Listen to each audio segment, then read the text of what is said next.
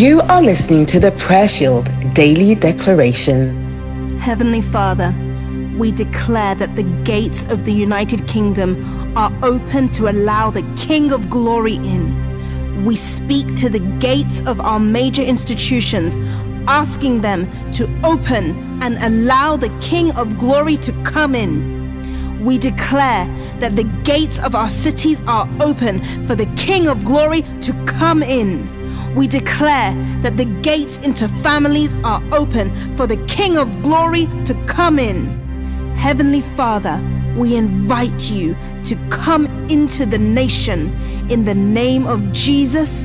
Amen. Thank you for listening to today's daily declaration. We trust that you were indeed blessed.